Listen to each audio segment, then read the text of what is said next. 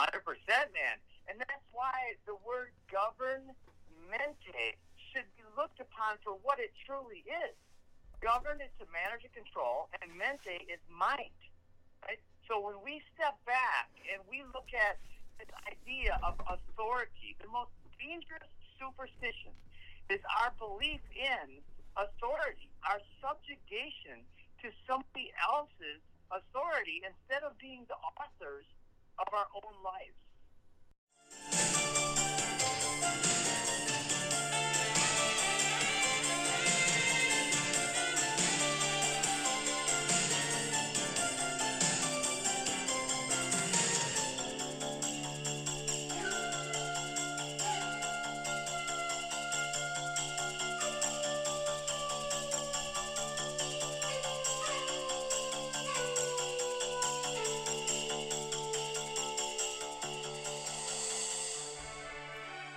For Your Steak is an adult podcast for those aged 25 years and older. Scientists and doctors tell me that that's the age that your frontal cortex is finally fully formed, whatever that means. Supposedly, that's when your brain is finished cooking. I- I'm not recommending anything in here, and I certainly don't accuse anybody of anything. This is all work of fiction, fantasy, and entertainment. Enjoy.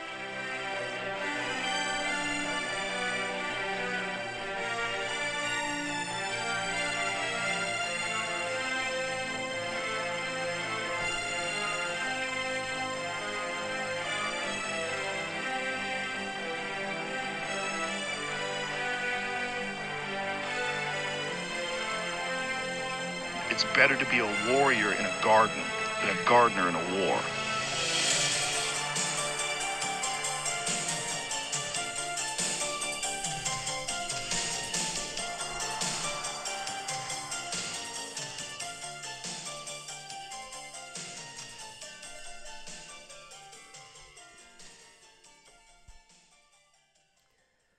Maverick Matthews Pepper for your steak.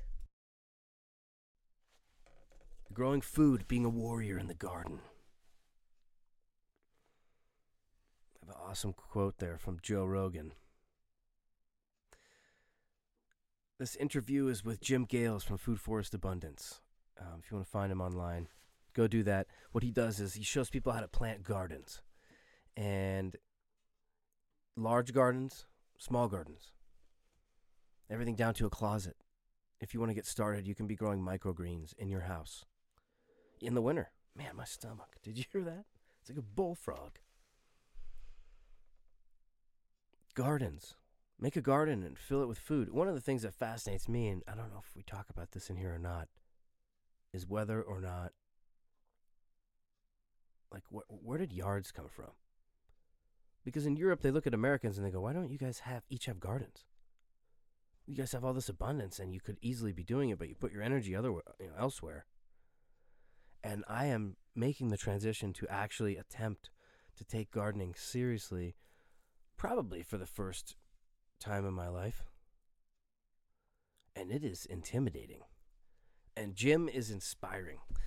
And uh, we come from different ends of the spectrum, so it's interesting when we end up hitting it on the same page. And, you know, I was super baked during this interview.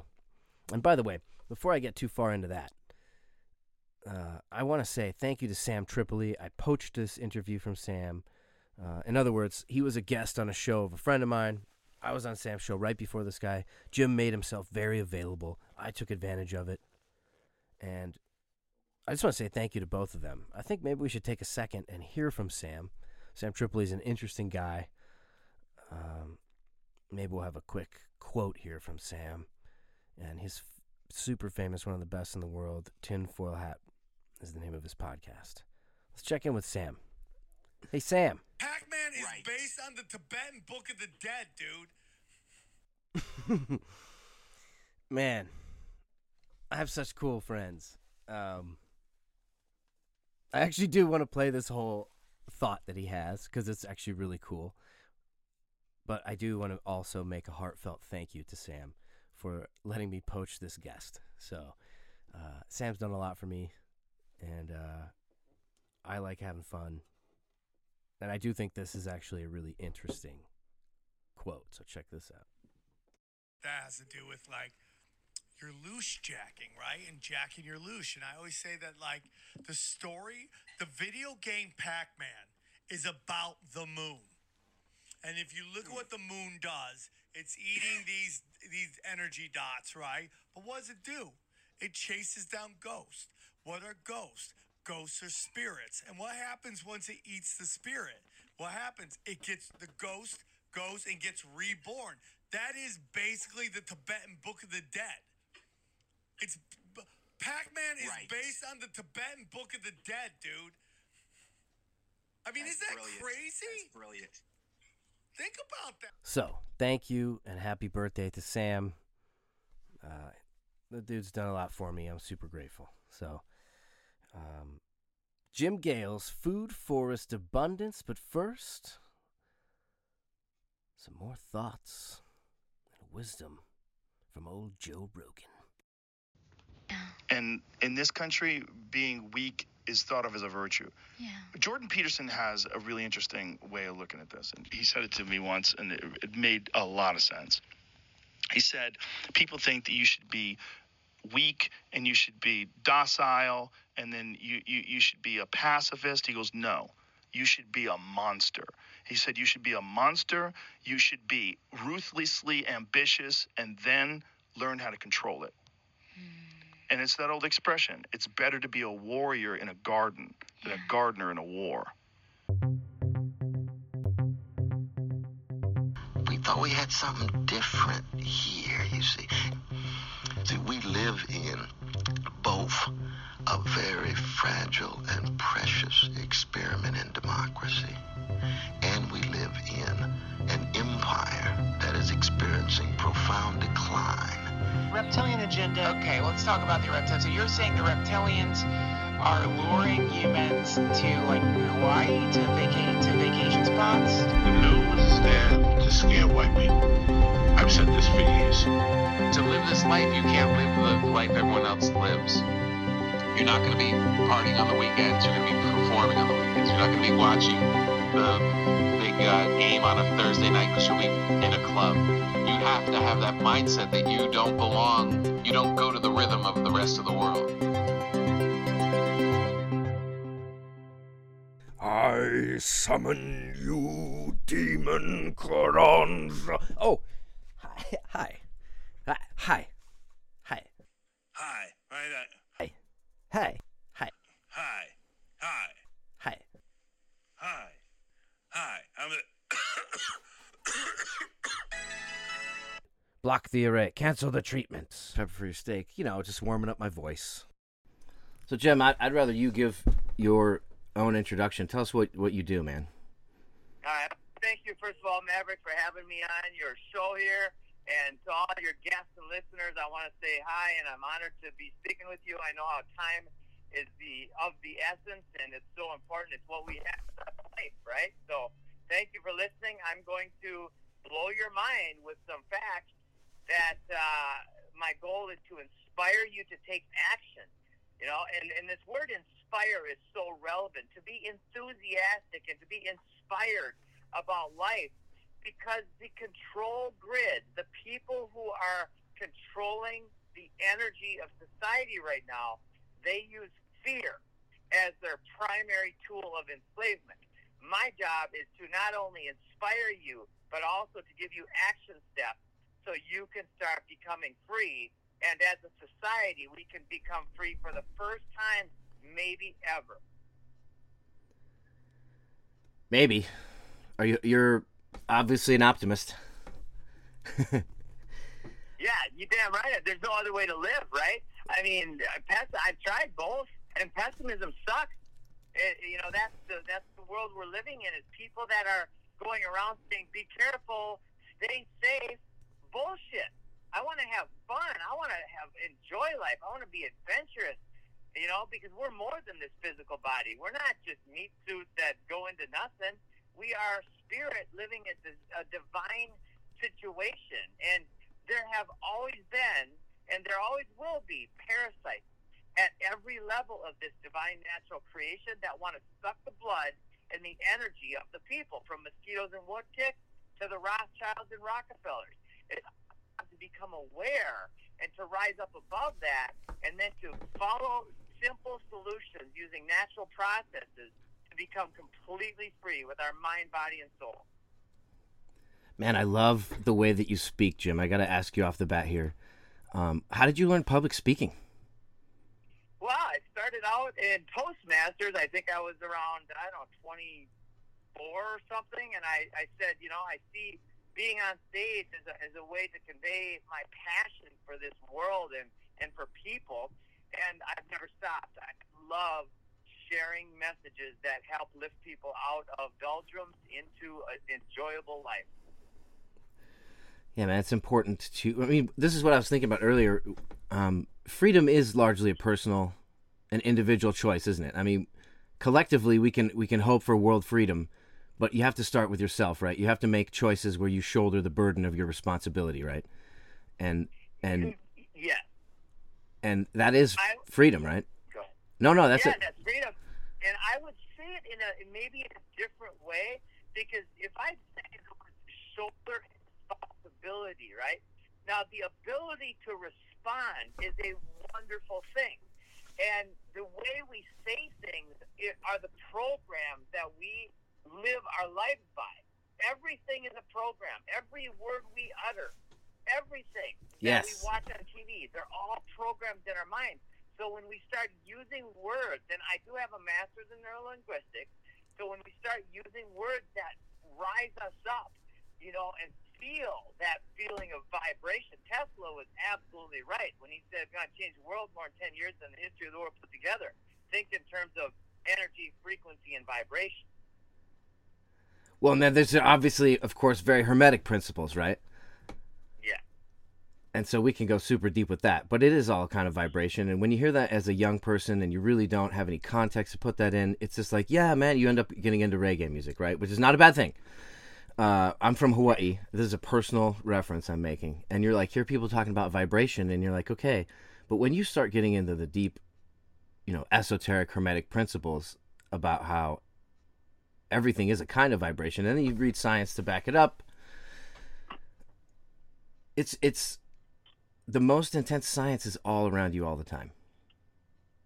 And, and and most people just want someone to tell them what is happening in this world. We're so used. We're brought up to think that that's the, like what what's natural is that people explain to you the way that you're supposed to cruise through this life, you know. And i you go out into nature and you watch like a bear and a cub, and neither one of them is presuming to be given anything, you know, except for maybe the cub for mama, you know. But as far as from the environment, it's uh it's something they have to sort of earn. And I I'm into discipline, personal discipline. I'm into the idea that um in the forcing yourself to do the task, that discipline is more valuable than whatever task the task itself is because it transfers to all the other things you'll ever try to attempt. Hundred percent, man. And that's why the word governmente should be looked upon for what it truly is. Govern is to manage and control, and mente is mind. Right? So when we step back and we look at this idea of authority, the most dangerous superstition is our belief in authority, our subjugation to somebody else's authority instead of being the authors of our own lives. That's right. I mean, who are the authors of their own lives? Right now, it's the privileged, right? We, there's a narrative that it's the privileged. So, what is privileged? It's prive, private, lege, law, private law, right? But that means it's private to the individual somehow. And most people make the assumption that that's, oh, it's because they pay whatever wealthy. It, it could also be just your mindset the entire time. Because I've dabbled with the wolf of law. You know, I I don't remember who said the quote, but it was uh, "He who goes to law takes a wolf by the ears." Uh, it feels that way. It's terrifying. I went against my will. I had been wronged. I didn't want to do it. I came out on top, and, and, and there was no reason for any of that, other than I believe largely the mindset. So one of the things I I want to talk to you about today is um, manifesting, but I also like the idea of talking about discipline because it does take a lot of discipline to create a garden, doesn't it? So I don't. The, the word discipline to me, and everybody has a different meaning from every word that's uttered, right? The word God means a radically different thing to every single individual in their own spirit. So um, I like just the word inspired and enthusiastic to be in spirit or enthusiastic. Yeah. And, and it's all about vibration. That's so, great. No, it, it's the opposite. For me, it's the opposite of discipline. It would have to. It would take the discipline to not be in the garden and to not understand the connection with nature and to not love and help and serve because at the bigger so and I'd love to share this with people because this idea of selfishness is so it's such a bullshit scam. There's no other perspective than the perspective of self. Right? Everything else is an illusion. It's a hallucination.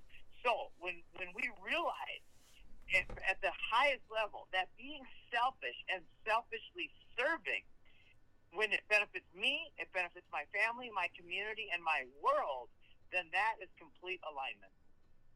Yeah, a rising tide floats all boats, you know, so just get the tide up. Completely. Yeah. That's great, man.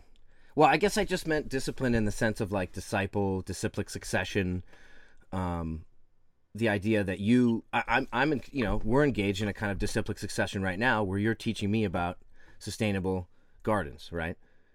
Uh, right, right. And I, I love that. I don't mean to pick on the words, but I'm a word guy, and I do enjoy the the feeling that I get when I hear a word. Oh no, no, absolutely. I'm t- I'm a total word nerd too, and uh, I've heard you mention a few books, and I sent you one. Uh, obviously, I haven't had a chance to read it, but had you heard of um, that book by I think it's Doc what is it James Doty, Doctor James Doty, the neurosurgeon? Yes. Yes.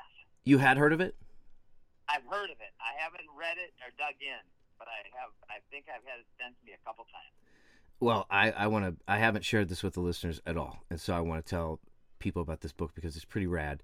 Now I'm into this. You know, we mentioned manifesting a minute ago, and I'm gonna let Jim talk about the gardens here, but I passed him a book right away because I thought it would be impactful to him, and he's, you know, I obviously just said he's gotten it a couple, times. It's called Into the Magic Shop by Dr. James Doty. It's James, right? I'm pretty sure. I don't have it in front of me. If you Google that much, you will find it. Google that much, you'll find it. But it's about it's it's a neurosurgeon reverse engineering uh, um, uh, meditative technique he was coincidentally taught in a magic shop as a kid. Uh, it's a fascinating story, and it's about creating your future. So, would you say that the first component in uh, you know going going into agriculture is to visualize it somehow first? I think visualizing anything that is inspiring is the first component of creating anything beautiful in the future, of manifestation in general. Um, and, and I've got a, my whole life and everybody's life is a direct reflection of the thoughts. And most of the time, the thoughts are programmed by somebody else who wants to control your actions. And that's when we can break free from those programs and control our own thoughts. That's when absolutely into the magic shop. It becomes magical. It does, and then people use different language to describe this. They're like synchronicities are happening, or um, unusual coincidences. Uh, You know, I've studied a little NLP myself. I'm familiar with the reticular activating system a little bit. Um, Yep. We we have a governor on our ability to digest the amount of information being thrown at us, right? And Yeah. so, if you get to the point where you can laser scalpel perfectly choose the kind of information that you're putting into the machine, it's pretty powerful. Um, It's epic power. it can also be crazy manipulative. Obviously, that's what yellow journalism is, right? Um, Yep. It's this dark psychology. You guys have a. You guys have like a, a bend towards aesthetics, right? You try not to just like make gardens like they're. I, I haven't heard you talk much about that. I would love to know about the aesthetics, and like So how what we visualize when we're gonna, like, what does it look like? So I I love it. I just did a video this morning. I was riding, biking home from the gym, and I was doing a video showing the landscaping in our HOA. And if and uh, it's standard HOA landscaping, it's all freaking insane. And you know, nice looking. Okay, that's the only function that this landscape provides. You can have the exact same resources or input, and you can make uh, plant plants that have multi-function. In other words, they can provide food and medicine and habitat for other animals and beauty. So they can be just as or more beautiful, but also provide food everywhere. And if that's the only thing we did, is just turn our HOAs into functional edible landscapes instead of just ornamental landscapes, we would reverse mass extinction and deforestation and cancer and heart disease trends and diabetes around the world. I mean, like you know, Europeans think. I, I had the privilege of being an, an outdoor guide for almost a decade for a bunch of Europeans and about people from all over the world. The one things, especially the British, always asked me, "Why don't you have gardens? Why do you have these dumb yards? Why don't you have gardens?" And I, I didn't have an answer. I was like, "I don't know. That is, that is stupid." yeah. you know, because they they all have them and they supplement their diet that way. Exactly. And it's not accidental stupid. This is a strategy that is very well spoken about by the slave masters. Henry Kissinger back 50 years ago said if you want to control nations, control oil. If you want to control people, control food. And if you want to control the world, control the world's currency. And this strategy has led to them controlling the fiat currency around the world, which is based on the last several, several wars, is because people didn't want their fiat currency controlling their populations, and they just took them out. But food is the ultimate, and that's why they're destroying the food supply chain right now. You are the cryptocurrency of the food supply chain. Is that what you're trying to say?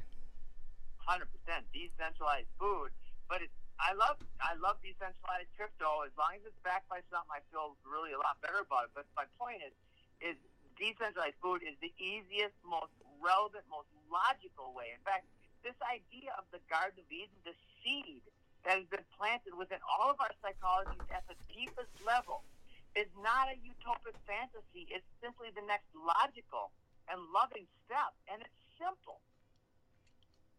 Yeah, I mean, yeah. You know what? I, what is kind of amazing is the amount of pressure that that, that whatever you want to call the masters is able to exert on the population at this point. Like it's kind of impressive, you know. And so breaking old habits, just getting someone, you know, I, I feel this way all the time because as you go through different stations in life, you'll encounter these times when you either are afraid or don't want to do something or it's completely brand new. And we're taught to think that we should be afraid of it, right? Because it's different. Exactly. That's an, that's what an outlier is. And I was, you know, again, the other day I'm listening to this speech by Arnold Schwarzenegger, and he's like, you know, you have to ignore the naysayers because your your neighbors don't want to be uncomfortable with you, you know, in your underwear and you know cowhide robe, watering your garden, uh, otherwise naked and beautiful in the sun. You know what I mean? While you drink some fresh juice or munch on some of the greens right there. They don't want to have to think about that. They Exactly. that's too free for them right now. It, it sure is. I mean, uh, gardening is literally the ultimate act of revolution without bloodshed. It's just simply taking our energy and putting it towards self-reliance. This is the most modern form of protest. And it's Yeah. gardening.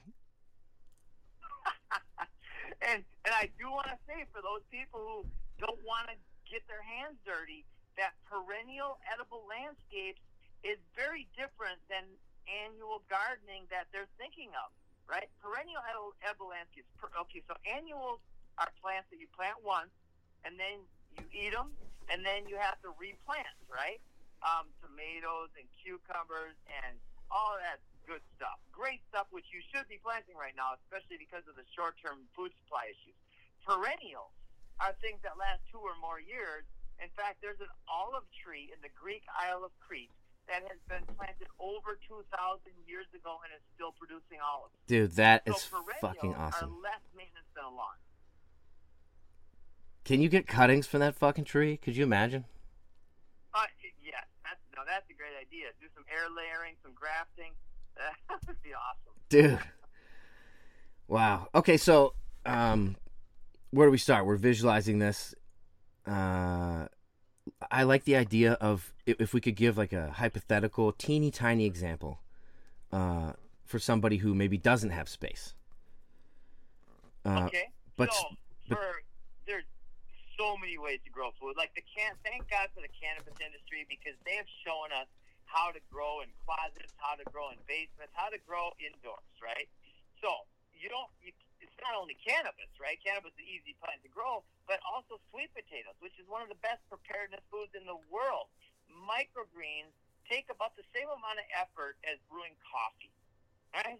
You gotta, and, and they're they're four to forty times more nutrient dense than their adult counterparts. So kale and broccoli, and I love the peas mixed with kale and broccoli for a salad. And as a microgreen, they taste fantastic, and they take about thirty seconds twice a day. And so, like, if somebody's going to start with some one thing, like, or or do you start people with multiple things, like, or or what would you recommend if you're like a closet cultivator? Should you just try one plant? Well, so the best thing to do in, in this day and age is get a designed food forest. If you have any lawn or if you have a, a spare room somewhere where you can turn it into a grow room, it's easy. You just need some good LED lights. If you have a window, that's even better to add on to the LED lights. And then you just get the good soil, you get the boxes in there, and you can be growing food in a week, right? Um, the best is the soil. If you have a yard, a lawn of any kind, turn instead of taking care of the most ridiculous crop. There's four to forty to fifty million acres of lawn in the United States, and it's the silliest thing to grow in the world because it's monochromatic. It doesn't provide color or food or really any benefit other than it's considered normal for us, right? That- Right. The lawn is the foundation of our enslavement. When we turn, and, and don't get me wrong, I I, I like some lawn, right? When It's beautiful when anything's manicured perfectly. Exactly. And if if we can just turn even ten percent, but let's go for fifty percent of our lawns into food forests, we literally create abundance at a scale never been seen in humanity. I mean, so like, what's the smallest plan you guys offer? What's I mean, like, do you guys have closet plans?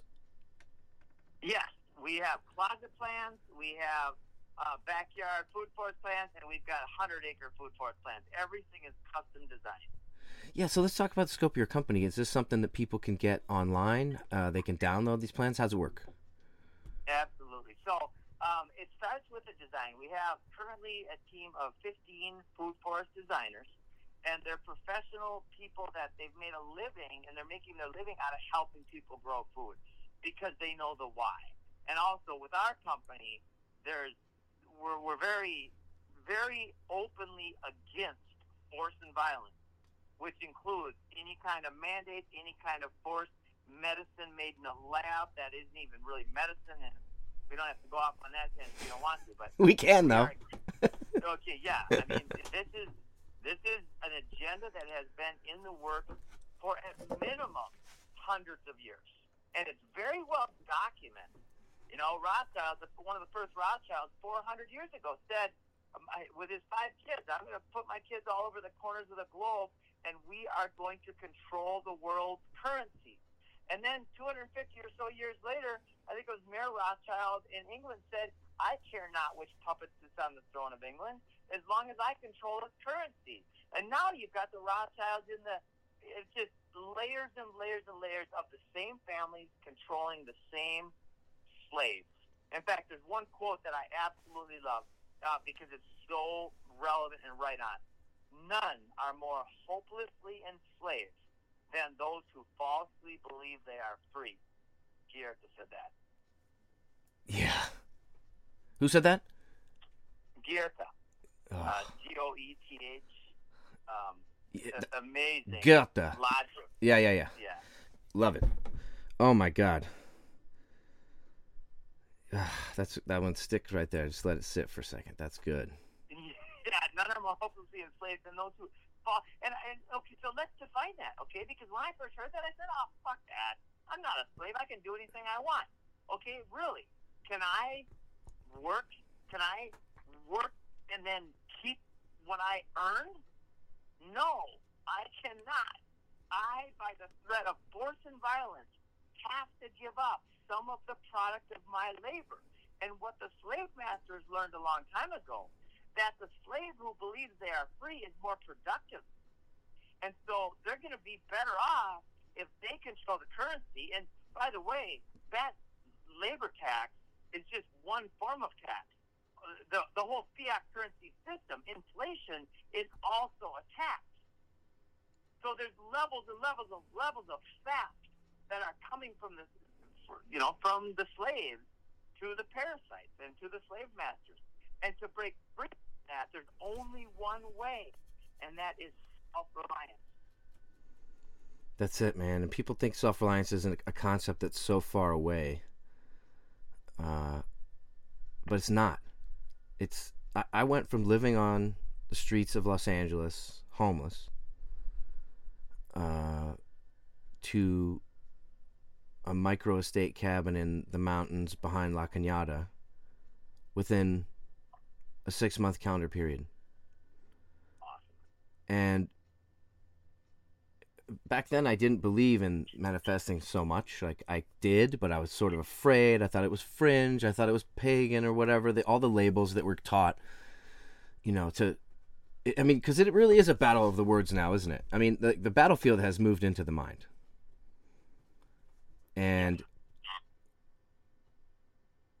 that quote you said earlier was so good. I want to give, gi- I'm going to pass one on here too, and I heard it from Joe Rogan of all people, and uh, it fits perfectly.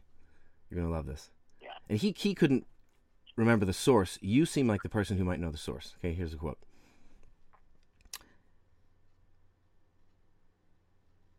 It's better to be a warrior in a garden than a gardener in a war. Wow. That sounds like Sun Tzu or something. Maybe Lao Tzu. Yeah, yeah, maybe, maybe. Lao Tzu, yeah. yeah. It's, I don't know. That's how you say it, but. Uh, and by the way, if you haven't heard that recent pod, just I'm I'm sorry to be tangential, but I like throwing pieces of like acknowledging pieces of the web, right? That we're all Yeah. being held by. Um, if you haven't heard the Joe Rogan podcast, I'm not getting paid to promote this or anything. Uh, it's very important that people listen to it because it ties right in with this self reliance picture, and it's about that. Um, I think her name's Yeonmi Park, and she's the North Korean refugee. Have you heard about this? I did. Epic. She, You listen. You listen to that show? I, I listened to her before she was on that show. God, Uh, she is. I've never heard such horror. yeah. Yeah. And what was most terrifying was to hear her talk about the state of our country now. Yep. And I don't want to be like Mr. Doomsayer. This isn't Alex Jones, but that you know, you do leave that podcast. I mean, if you listen to, the, I haven't heard her speak before, but the on the Joe Rogan one, you leave that feeling different. Like your life changes. You know. Yep. For sure. And and what I am so excited to bring to freaking humanity Yeah. is we're standing on the shoulders of giants. I mean, Bill Mollison, Geoff Lawton, David Holmgren, all these, and, and thousands more, right? They've already proven everything I'm saying to be true. It's not a question of whether or not it's true. It's a question of whether or not we're going to fucking do it. And guess what? We are. And in fact, a little bit of a history. We launched um, on on Earth Day, which was like April 21st, so less than four months. And we are not 35 states. We've got, and here's some synchronicity that just when I think about it, it just makes me. It doesn't even surprise me anymore because I'm open to it all. So my favorite TV show of all time. The producers of that show reached out to me about two months ago and said, "Jim, we want to bill you as the next Steve Irwin, right?" And for but for Yes. right? Yeah, and I'm like, "Damn, I love that. Let's do it." And then um, a movie star from my favorite series of all time, reaches out to me, and I don't want to say his name quite yet because we're going to do a reveal here. Awesome. said, uh, actually, I got connected, went to his house. He wants a food forest, and he's into this kind of thing. So we're putting together this TV pilot, which is um, being shot. The contracts were signed like two days ago. We're going in September, and we're gonna we're gonna install a, a food forest at this movie star's house. And he's so into it, and it's gonna blow people's minds. So think about the the statistical significance. My favorite producer, like the favorite TV show, and then one of the favorite actors, of all of them, they reached out to me. It's just magic everywhere. I have an almost identical story in terms of manifest in terms of manifesting that was equally as unlikely, and it has to do with the te- film and television world. And I, I think I'll tell you that it, it real quickly, but I think uh, it's because that realm is the realm of manifesting, Yes. and it is. I don't know. There, we don't even have a very good language, architect, you know, architecture to talk about energy yet. You know, and, and that's not a mistake. That's very 1984. You know, keep the language simple. Um, mine was I was working on a zip line in Hawaii, and uh, I was I was managing the zip line in the, the tiniest town in northern Hawaii. Um, and I was kind of trying to figure out what was next. I didn't know what I wanted to do, and I was talking to my buddy a lot about getting back into television. And my brother, the next day, goes, "Hey man, you got to see this new TV show. It's so crazy. It's called." And my- you know, we, my family's from the South and and Hawaii, so I have a very weird, diverse lineage. But a lot of my family's from the South, and so he's like, "You got to check out this TV show." The craziest shit I've ever heard. Let me check it out. Well, about a week and a half after I saw that show, and I was still mulling about how I could get back in the television industry, and I can't even actually technically tell this story really. I have to keep it brief. A lot of NDAs, but uh, very serious, scary NDAs. Uh, the writer, producer, and and uh, you know EP of that show walk in to scout our zip line. I was like, "Holy shit!" I was just talking about you guys, and like that's nice, it? it gets even crazier. They're like, "Oh, we can't use the zip line. It won't work. Uh, it's just too too logistically impossible." Uh, but do you guys know anybody who are PAs? Because we need a couple PAs for this big shoot this weekend. And my buddy had done a bunch of videos for the Giants, and so he was already in the industry in lighting, and I had been in a little bit, and, I was, and we were both like, "Oh, we're PAs." Uh, you know, because you're always looking for extra money in Hawaii.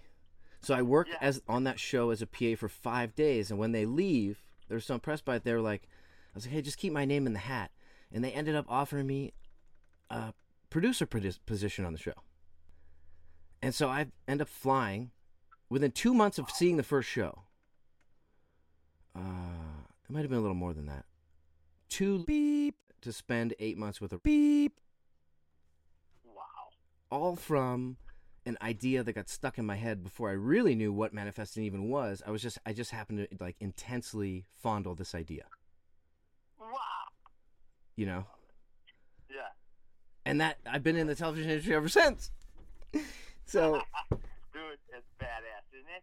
It's just aligning with source. well everyone's already doing it, Jim. Yeah. They just don't know what they're aligned with. They haven't taken the time to figure it out and question it, look at it and be like, "Oh shit." And actually, I've had that epiphany, you know, sometimes it's, you know, it happens at crescendo moments in your life, but it's always uncomfortable, you know. It's horrifying almost, but then it's so freeing. Because you're like, "Oh, but but if I now it's now it's over. Now that part's over. Now I'm in this new part." And I'm going to create it consciously you know and that means it can act it can actually be anything Yeah. It, it, anything. This idea, if you can conceive it and believe it, you can achieve it. That's the freaking real deal. Like, I don't think we're able, you know, with a with a conscious mind, to conceive and believe anything that we can't achieve. I think that Napoleon Hill, Think and Grow Rich, and all these greats who've always said the same thing, I think they were right. i mean we know they were Yeah. you know and now it's coming from the top neurosurgeons in the country Yeah.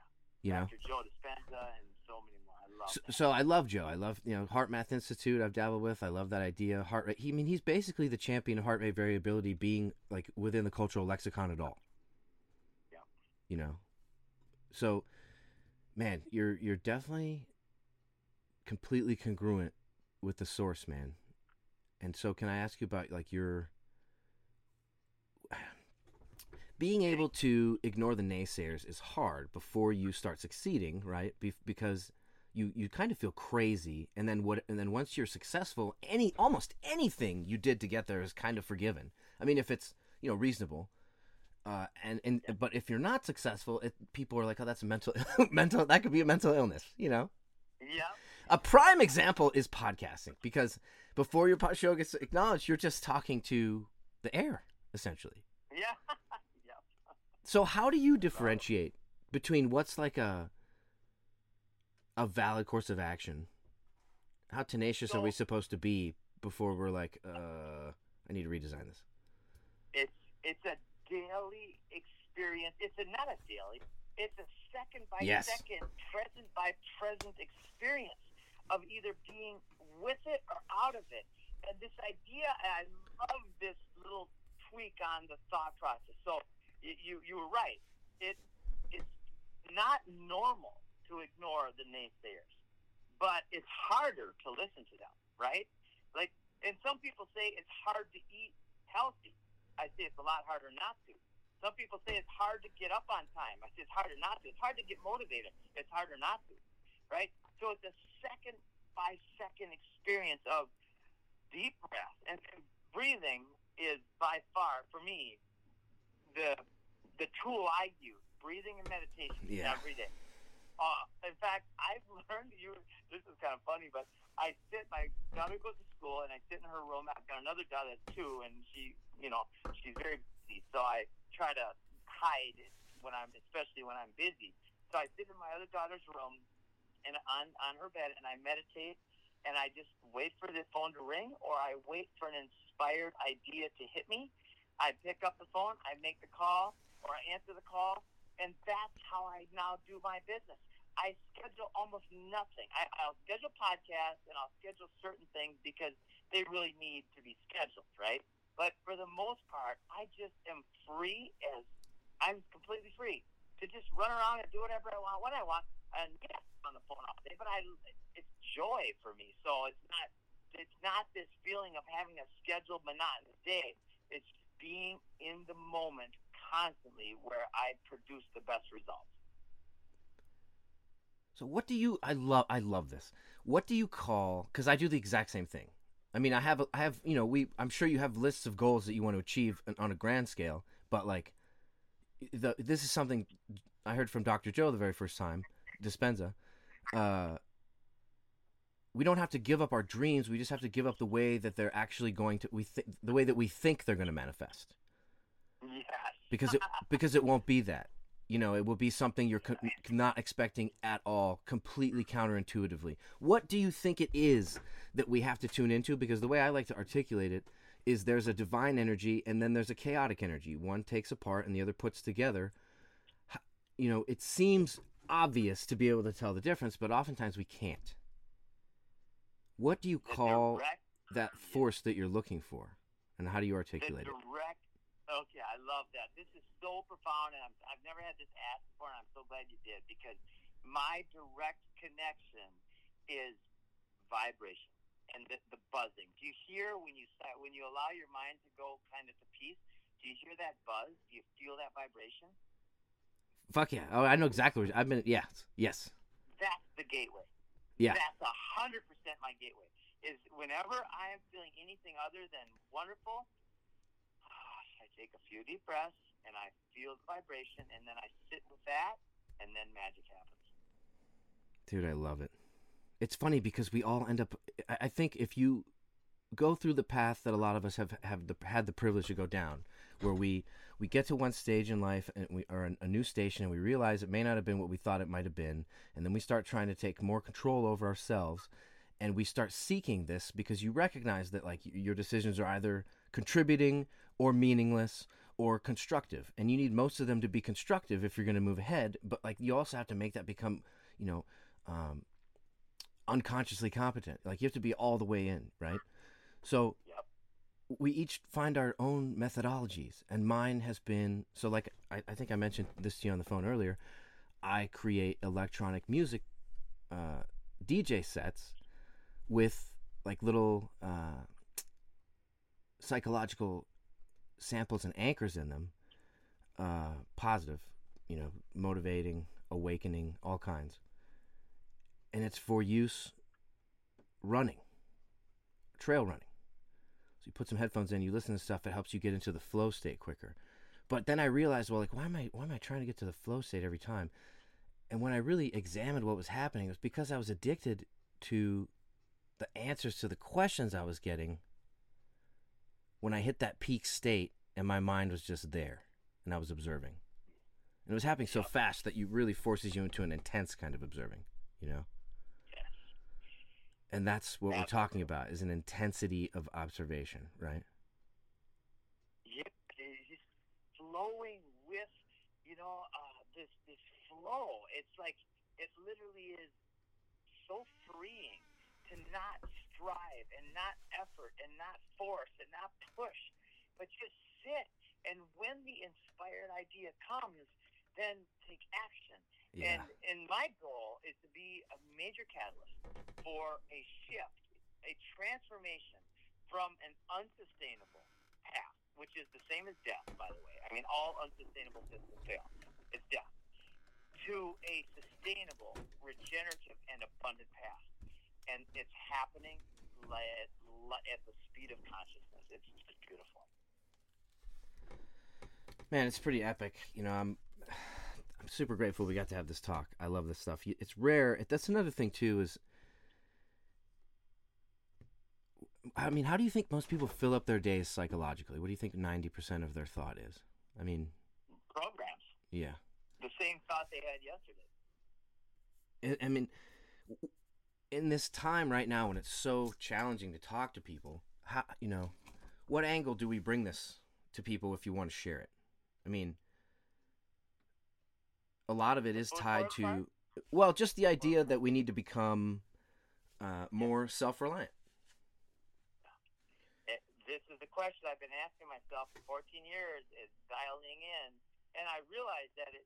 I didn't have. It really, all I had to do was just start meditating a lot more and just listen to Abraham Hicks and Joe and Alan Watts and all these wonderful teachers, and then I just slowed my mind down because I knew what I wanted, but I didn't know how to express it in terms of physical action until I just slowed the hell down to the speed of consciousness. I, was- Yes. I had the great opportunity to have breakfast and then several events and be on stage with Dr. David Martin not too long ago, about a month and a half or so ago.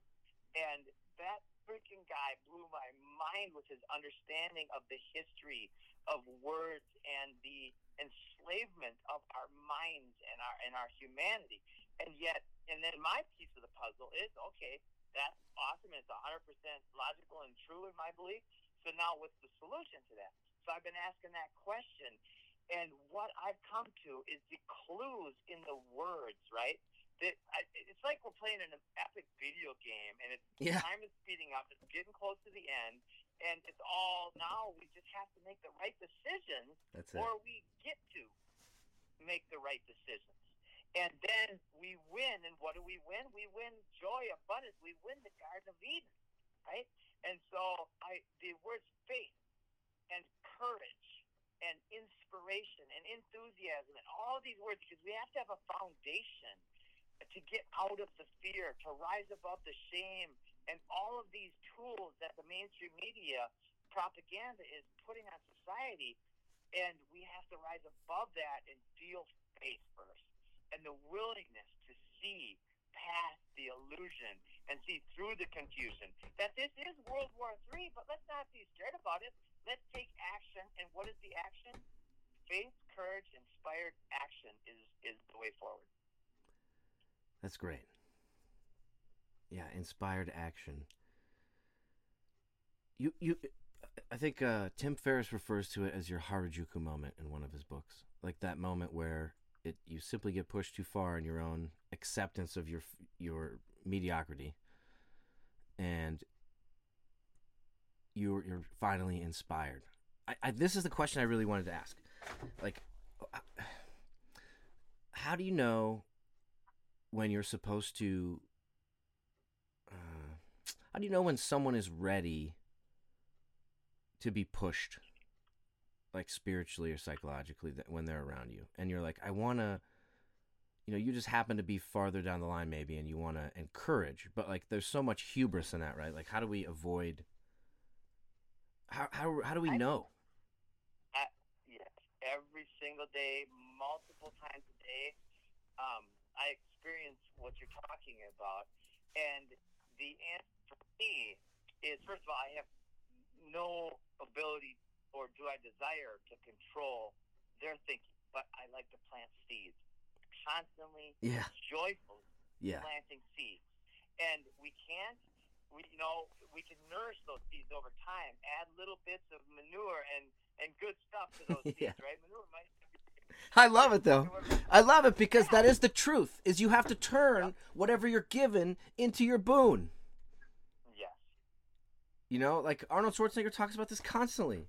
He's obviously a great influence of mine. He's like, at one point, they, all the casting agents were like, "No, we would, we would never put a person with your damn mouth accent in a movie. Like, get out of here." You know. And then you have directors like James Cameron saying things like, "Well, if we didn't have Arnold, we would have had to make one exactly like him. Like that voice helped him sound more robotic. Like it worked better." Yeah. And all of a sudden, nothing had changed. Right? Except the energy cruising through that made people feel certain ways. It's just, yeah, man. This is That's that's that's that's James Cameron. That's permaculture is turn the problem into the solution and stack functions. And That's that's, it. just absolutely beautiful. Like the people in Africa who were trying to sell shoes, they're like nobody's wearing shoes. And then somebody said, "Well, that's a great opportunity." Now, I disagree with the whole intention of putting rubber between your your body and the earth, but my point is, there's opportunity everywhere right now. In fact, uh, we're just we're expanding so fast because so many people are saying, "I'm leaving my job because now they're going to force me to take this experimental medicine that killed all the ferrets and that killed all the shit, and that has, unless you listen to mainstream media, very oofta effects, right?" So, but the opportunity then is to okay, that's the problem. What's the solution? And we have it. yeah. I mean, yeah. Oh, this is good. How do you parse your hard drive? I mean, like, how much time a day do you allow yourself to think about, you know, the deep dark conspiracies, like the fact that my my best friend got the Pfizer vaccine, and a couple weeks later just got over COVID. like, Yeah, isn't that insane? how, yeah. So Um, how do you so parse your I- hard drive? I, I- so I went so far down the rabbit hole when I first took the red pill 14 years ago, and this guy told me, Jim, 9/11 was an inside job, and I said, "Oh, you're fucking crazy." And he said, and they said, "No, go look at." And I said, "There's no way it could. There could be that many people involved in something so massive." Because I didn't understand compartmentalization. I didn't Yes. understand how they raise people up in ranks by making sure that those are the people that listen to authority, right? I didn't understand any of that. So I just said, you're crazy until I went and watched the show Zeitgeist. I, and I instantly knew that was true, and the whole world made more sense to me at that point. So I still watch a, more than maybe I even need to. In fact, I check myself. I say, how do I feel when I'm watching this, right? I don't ever watch videos that have come out about the child stuff. I understand it. I don't need to watch it. I don't want to put it in my head. Yeah, I've got four daughters, right? totally. So even just talking about it makes me feel a different energy. right. So I take a few breaths and I go, wait a minute, we're more than these physical bodies. This is just a temporary experience. We are spirit. We are God having a human experience. So, and then, then I go, oh, thank God. And then I feel better. And then I go on, right? So I, I take quite a bit of attention to what's going on because it's kind of relevant to the conversations I'm having. Yeah, I mean, it, that that is it, right? It's like a it's like a feeling and an energy shift, and all this stuff is is your intuition. I I think a lot of people would identify with that word, maybe, but Yeah. most people don't know it anymore. Um, yeah. So, uh, what kind of? I mean, like, uh, you you say that you meditate. Do you do any yoga? Like, what what are the methodologies that you use? And I don't mean to pry or, or be too private here. Yeah, don't you ask me anything. This is the whole fun thing about being in spirit, inspired, is to just flow with it. So, um, I I don't like like positions. I'll do stretching for like three four minutes a day, twice a day. Um, a lot of breathing and a lot of just sitting. Do you exercise? And uh, oh, I I'm crazy about tennis. Okay. I enjoy it, right? Um, I used to be a cross country runner to get in shape for wrestling. I was a national champion in college wrestling, so it was a big deal back. I am in the best life, um, and I I I eat really conscious, and this is the shift, probably one of the most profound shifts. I had I did a three day water fast three weeks ago. It changed my life, and it it will never end. I don't eat anything on Mondays. I just drink a shitload of water, and I'll still eat pizza. I'll still have chips once in a while. I don't eat poisonous foods, and I don't. Um, and I try I stay away for the most part from sugar, but but that that fasting is just wow. So tell, I mean, what did it, what what actually changed? I mean, like, where where was the beginning? I've I've done something similar on Outward Bound when I was younger. I did a four day fast, and uh, it was also extremely difficult for me. Um, how was it? How difficult was it for you on a one to ten? Ten being It was I quit. It, I yeah, it was probably a seven or eight. So it yeah It was yeah challenging. uncomfortable as hell. Day two, and day three. So I played tennis too for four hours each morning. It was a, I started on Friday. Oh my and here's the god, that is part. so ballsy. Dude, I know. The funny part is I have been talking in my head and sometimes out loud about doing this for at least ten years, maybe fifteen. But I I said, yeah, I'll do that. I'm gonna oh for sure I'm gonna do that, right? And then I listened to this Indian doctor talk about the science of it and from his perspective. And I decided at that moment that I'm not going to eat anything for three days. I'm just going to drink a lot of water, right? And so I didn't have to think about it anymore. I just did it. And the next morning, I played tennis for four hours. The morning after that, tennis for four hours. And I never played tennis better in my life the second morning. So I hadn't eaten for 48 hours, and I absolutely crushed it. The rest of the day was fantastic. The next day, I ate very light. The fourth day, and now I'm back to where I don't eat anything until 10 a.m. or later, and I, I, I work on stopping at 7 or 8. And I'm going to get that down where I'm probably only eating one or two meals, a like one meal a day eventually. Um, it's just, I'm just letting it flow right now. I have to be completely honest with you. I have been on one meal a day for about three years now, and it is extremely. I'm ex- I'm pretty inconsistent with it because it's challenging within our society when people, you know, if you're if you're going to whatever meetings, hang out with people, uh, a lot of times it involves Yeah. food, and you're like, well, Yep. and that's hard. But that's it's just like meditating because everything is the same. I mean, it's that whole book, um, The War of Art, Steven Pressfield. You know, the artist's battle and is the same battle as everyone's battle. It's that from moment to moment, it's always a battle. Yeah. you know, yep. Yeah. it's always a fight.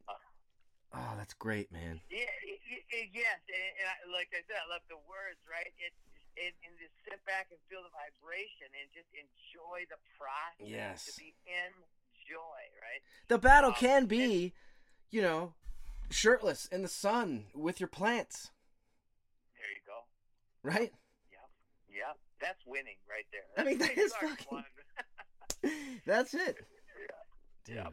It's a present by present experience. It's just the present. That's all there is. And are we here or not, right? Yeah. And, you know, I, I do think it is important to dip in and find out what is truly going on. I can understand to go back to what you said about like the the pedo stuff in our country. I have a young I have a 2-year-old son and it's, you know, one of the things I noticed when I was trying to figure out how I was going to divide up my psychological time was that when I wasn't doing that stuff, I started getting a lot more intrusive thoughts. Yeah. where you're thinking about, you know, you're in front of your son, you're hanging out playing, you're supposed to be in that vibrational sun energy, you know, feeling the universe. And instead, I'm like, well, what if this happens? What if this happens? What if this happens? Can you speak to that? Did you have that as a dad? I mean, I'm sure you do, but Yeah, yes. And every once in a while, those thoughts can creep in. In fact, I don't really remember them recently, but they used to.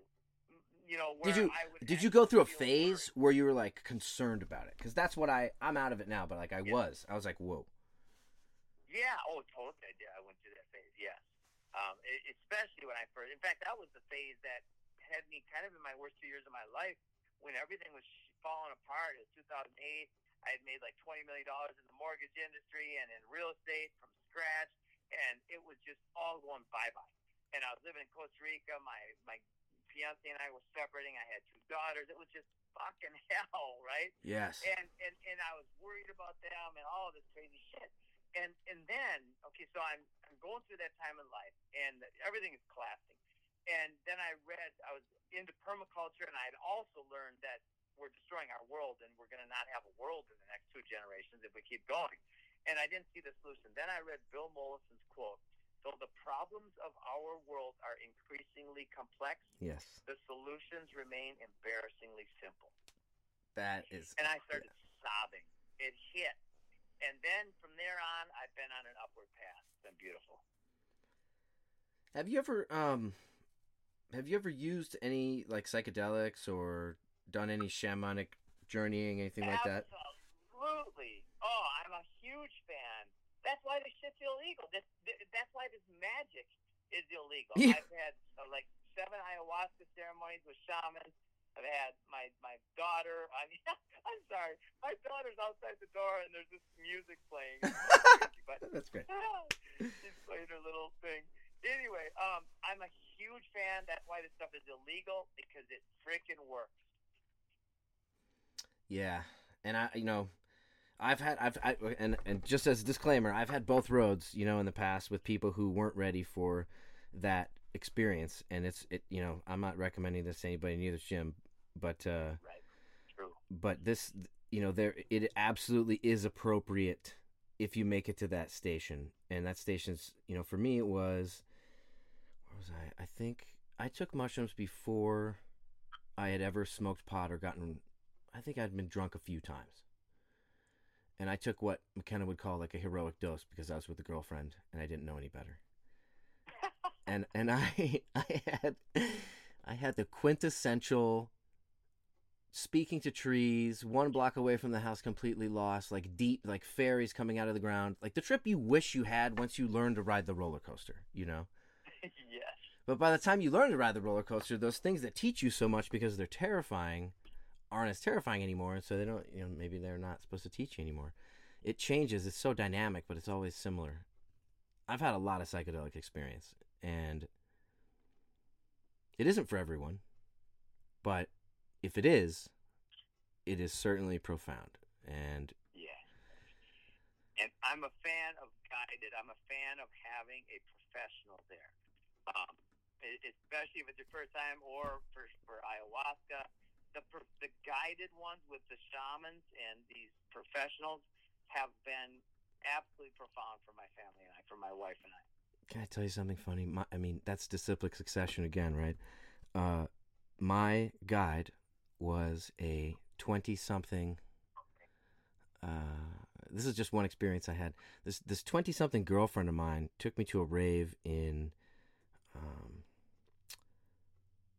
New Orleans at the Palace Theater. I think it's gone now, or maybe it's just closed. This was in the 90s, and I was on MDMA, and I didn't know that these experiences were spiritual experiences at the time, you know, but they became so profound in my experiencing them that it taught me spirituality, you know. Yeah. And that's the weird thing about spirituality is you don't know when you're being you, you don't know what's being taught to you unless you're paying really close attention. Yeah. And then it's that vibration we've been talking about this whole time starts to change and you're like, "Oh my god, something's happening here. Something something inside." Yes.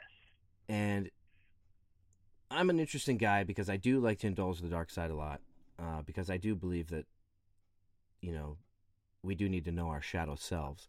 but it's also important to be aware that you can get stuck there, and it become it can become intoxicating, just like everything can become intoxicating.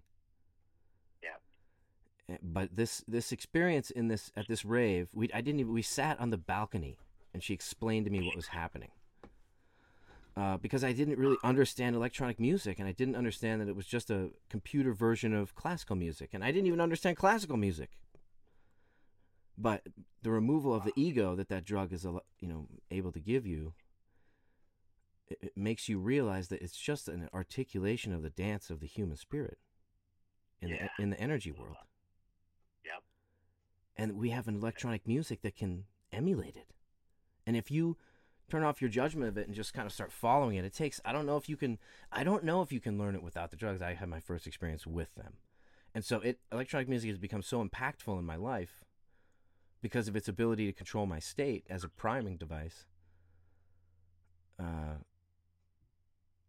I, I do believe that anybody can get to that spot because I got to it with yoga through breath work, you know, tripping just as hard.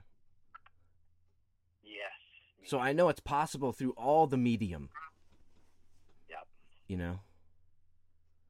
I, I love that. So you've done some holotropic and some deep breathing where you, you had massive amount of I, I've done many of those where I one time I was even in a we had to take the ice off of a pool and I was able to breathe in a pool where you're supposed to dilate within 15 minutes for an hour. Was that with was that like Wim Hof Wim Hof stuff? Yeah, exactly. Beautiful. Yeah, I mean, it's so funny, man. Jim, I've never met you. I don't know. I didn't know you existed until I heard you on, you know, Tinfoil Hat podcast, and and it's not a coincidence that we're you all these uh, spider webs that we're each connecting ourselves to as as positive energy fields around us to help support us in this positive quest. They're all similar. Yeah, It's not coincidental. Right. You know. It's a cooperative incident. Ooh, talk about that. Explain that. Oh, instead of a coincidence, which we all dismiss as being random and not meaningful, it's a cooperative incident, right? Can you break down some of your favorite words? Um, yes, uh, I love yes, uh, inspired. We talked about and in, enthusiastic and theotheistic, right? And this cooperative, uh, this idea that the universe is constantly aligning to bring us what we. It, the law of attraction is my is the most powerful law in the universe, right? We absolutely attract, and it's very logical too. When you have a thought, the odds are the next thought is going to be part of that string of thoughts.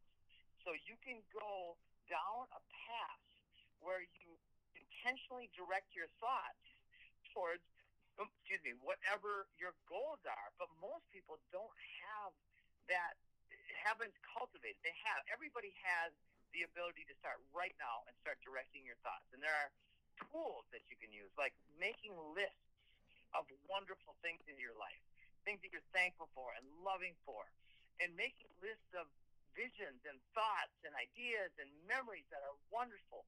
All of it is to raise the vibration and start you on a path towards that, you know, raised vibration joy. Um, most profound thing I've, I've ever done. And Abraham Hicks, by the way, is my favorite teacher. I've listened to Eckhart Tolle for thousands of hours, and Abraham and all these, and they're all my favorites. But really, my favorite nowadays is, is, is this woman um, who speaks to crowds, and she's called Abraham Hicks on thousands of YouTube videos. Abraham So Hicks. profound. Yeah, H I C K S. Nice. It's a, it's a woman who is channeling, and it's the real deal. I've listened to her, and she's she's always just blows my mind with her just astuteness and her directness, and she's yeah, she's channeling source. She is literally speaking from source.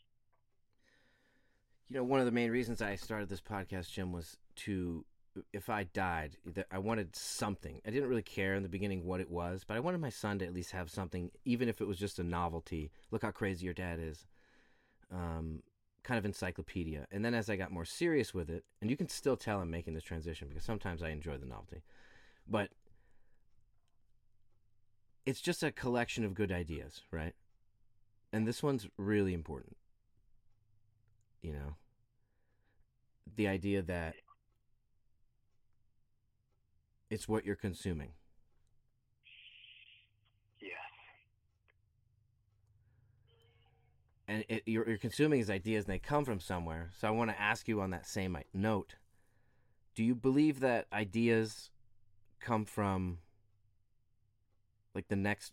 Okay, so this is kind of deep, and we can and we can you know we've been on for a long time, and I know you have a lot of stuff to do, so I don't want to keep you too long. But I do want to ask you some kind of deep deeper questions. Yeah. Do you think that your imagination, and this is my pet theory, and I don't think it's mine, but maybe you can tell me where it comes from.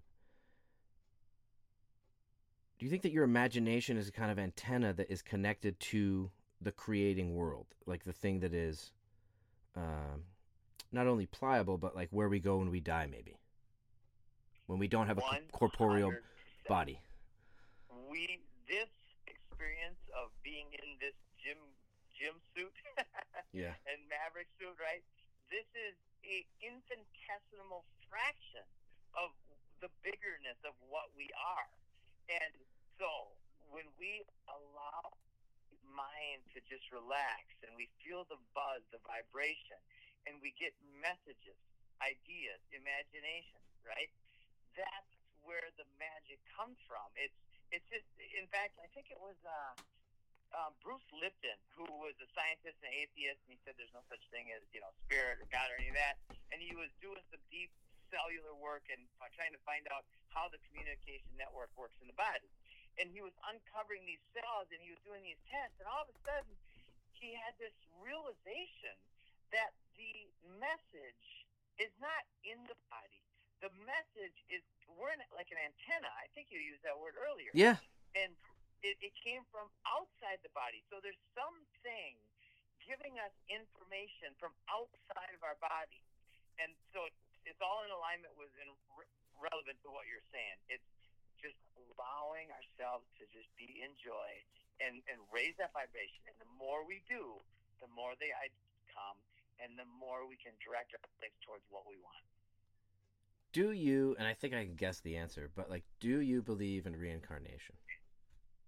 Absolutely. Why not? I mean, because I mean, imagine that we're source and we're spirit and we're God and we're, you know, like let's play. Let's create a vehicle in which we can experience the the senses, and we make up the senses, right? And let's let's and then let's create. Okay, let's create ten thousand different types of edible fruits with different colors and Yes. different smells. Yes. And this is our playground. This is our physical manifestation of spirit, and we're on the leading edge of all of this. And so, yeah, a hundred percent. Yeah, I mean, I wanted to ask this about earlier, or not ask this, but mention this because I had two conflicting thoughts when I was answering asking you a question earlier.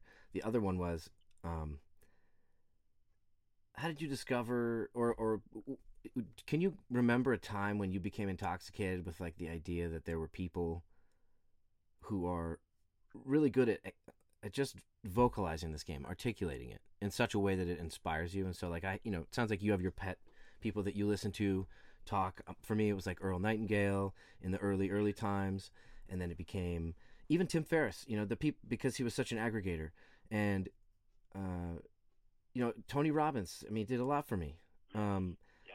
there are these people who are able to focus this energy better than we are. Right? How did you learn to differentiate? Because I, I unfortunately I've dated girls.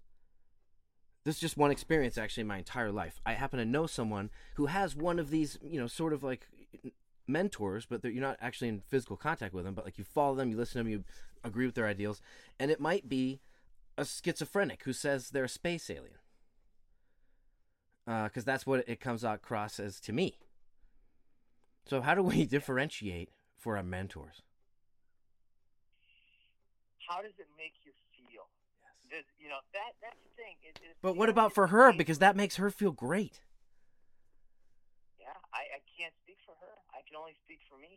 And and to understand how somebody feels inside is a complete guess. They can say one thing, and usually you can tell by how they look and how they're standing and how they're breathing. You know, almost always. But I just know for me is when I'm feeling aligned and high vibration then I want to serve. I want to do good things because that makes me feel even better. Man. Yeah, I mean that is that is the reward.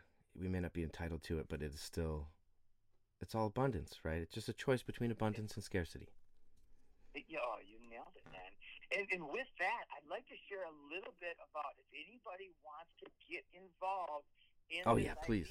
of food forest abundance, of creating self-reliance and food everywhere, transitioning, you know, 50% of of the lawns around the world into perennial edible landscapes that take less maintenance than a lawn and that will really change the world. And demonstrably fact, this is this is the way, right? Um, then we have created a, a model that can scale. So I, when I was 30, I started a company. I was dead broke. I was traveling around the world and got home, lived in my parents' basement, and so I wasn't broke like on the streets broke, which I'd love to hear that story because what you did there just awesome to me. Um, but anyway, I, I wrote my goals, and within three and a half years or so, did 1.3 billion dollars worth of closed mortgages. Made a lot of money, a lot of gold, lived in the ocean for years, and then I found Costa Rica. But this is a similar model where we create these food forest cooperatives around the world, and the cooperative is the person or group of people in a particular area that go into people's yards and they they use our food forest blueprint. They install the food forest in the ground. You don't have to have a lot of experience. You just have to be willing to use a shovel and follow a blueprint. And you can install install these food forests that will radically change the family's lives. Very much like landscaping as far as an actual business model. The profit margins are typically 40%. Our average deal job is about a $10,000 job. And so it's very lucrative and beneficial. It's regenerative capitalism, and everybody wins. So where can people go to to find out more online if they want to go to a website? Yep, you can go to our website, foodforestabundance.com. You can uh, email me directly at jimpgale at gmail.com. That's J-I-M-P as in Patrick, G-A-L-E at gmail.com. And I love this stuff, so I'd love to chat with you about being involved in the solution to everything, to freedom for humanity. Listen, man, I I really appreciate you taking the time to do this. Um, you're you're I, I'm I consider myself to be a, a decent judge of character, and it wouldn't matter what you were into, just based on the values that you're aligned with, but the fact that you're trying to contribute and give so much back. It's only I mean, the abundance is dripping off of you, brother. So um, thank you for sharing it with us today, because uh, Thank you, Maverick. I know you're going to inspire a lot of people, and and if a clumsy guy like me can just begin to get more folks like you around the fire, I think we are going to be doing okay. You're- You're crushing it, man. I, I really appreciate everything about you, Maverick, and uh, I look forward to more good conversations. Me too, man. This is great. I would love to keep this up. All right. Well, thanks for being here, Jim. All right, love you guys. Love you Thanks, everybody, for listening. Hang on for one second, Jim. Holy fucking balls. That was one of the best conversations I've ever fucking had. And uh I was so high that I could when I finished, I was like, I hope. I hope that was good. It Jim's amazing.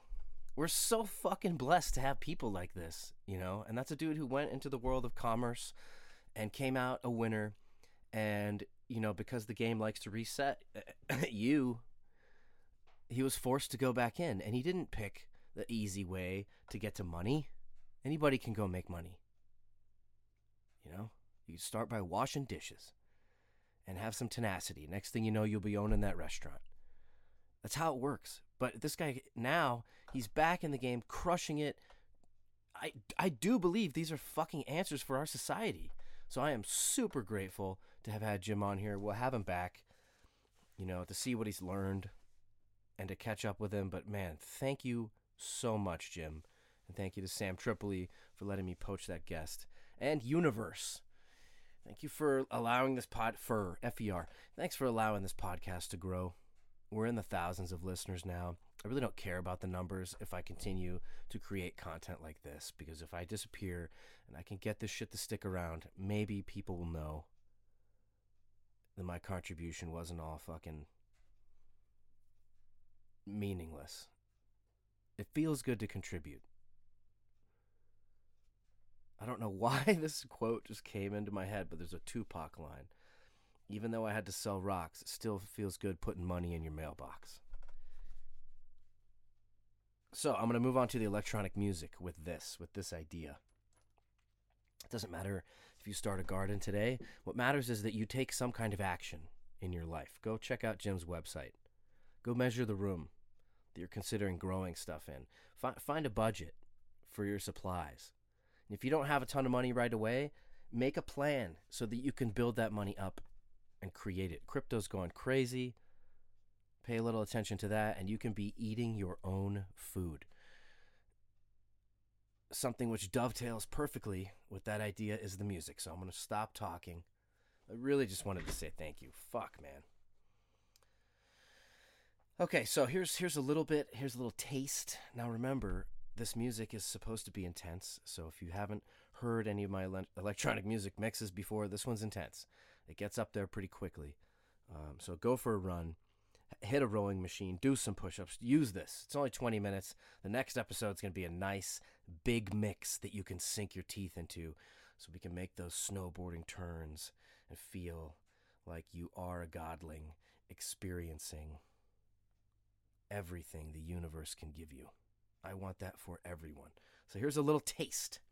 I love you so much. Maverick Matthews, pepper for your steak. Should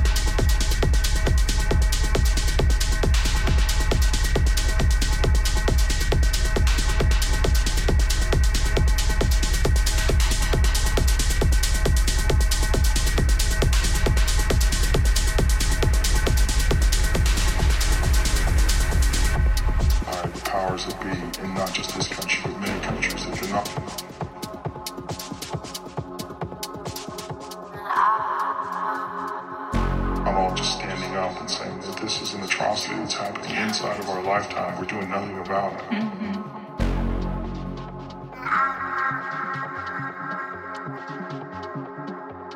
It's a thing like I have no problem with people going like at the Goose store, putting the like blood on them in New York Soho, right? I remember when I was South Korea, this is like on TV, there's like national concert with the celebrities and singing and crying. I thought like okay, big disaster happened, right? While these people all emotionally crying and it was a fundraising for the, the dogs and puppies and animals. No, no, it was just like their environment, how character, like environment is hard for the, these animals. How it's not clean, how they don't, you know, have, so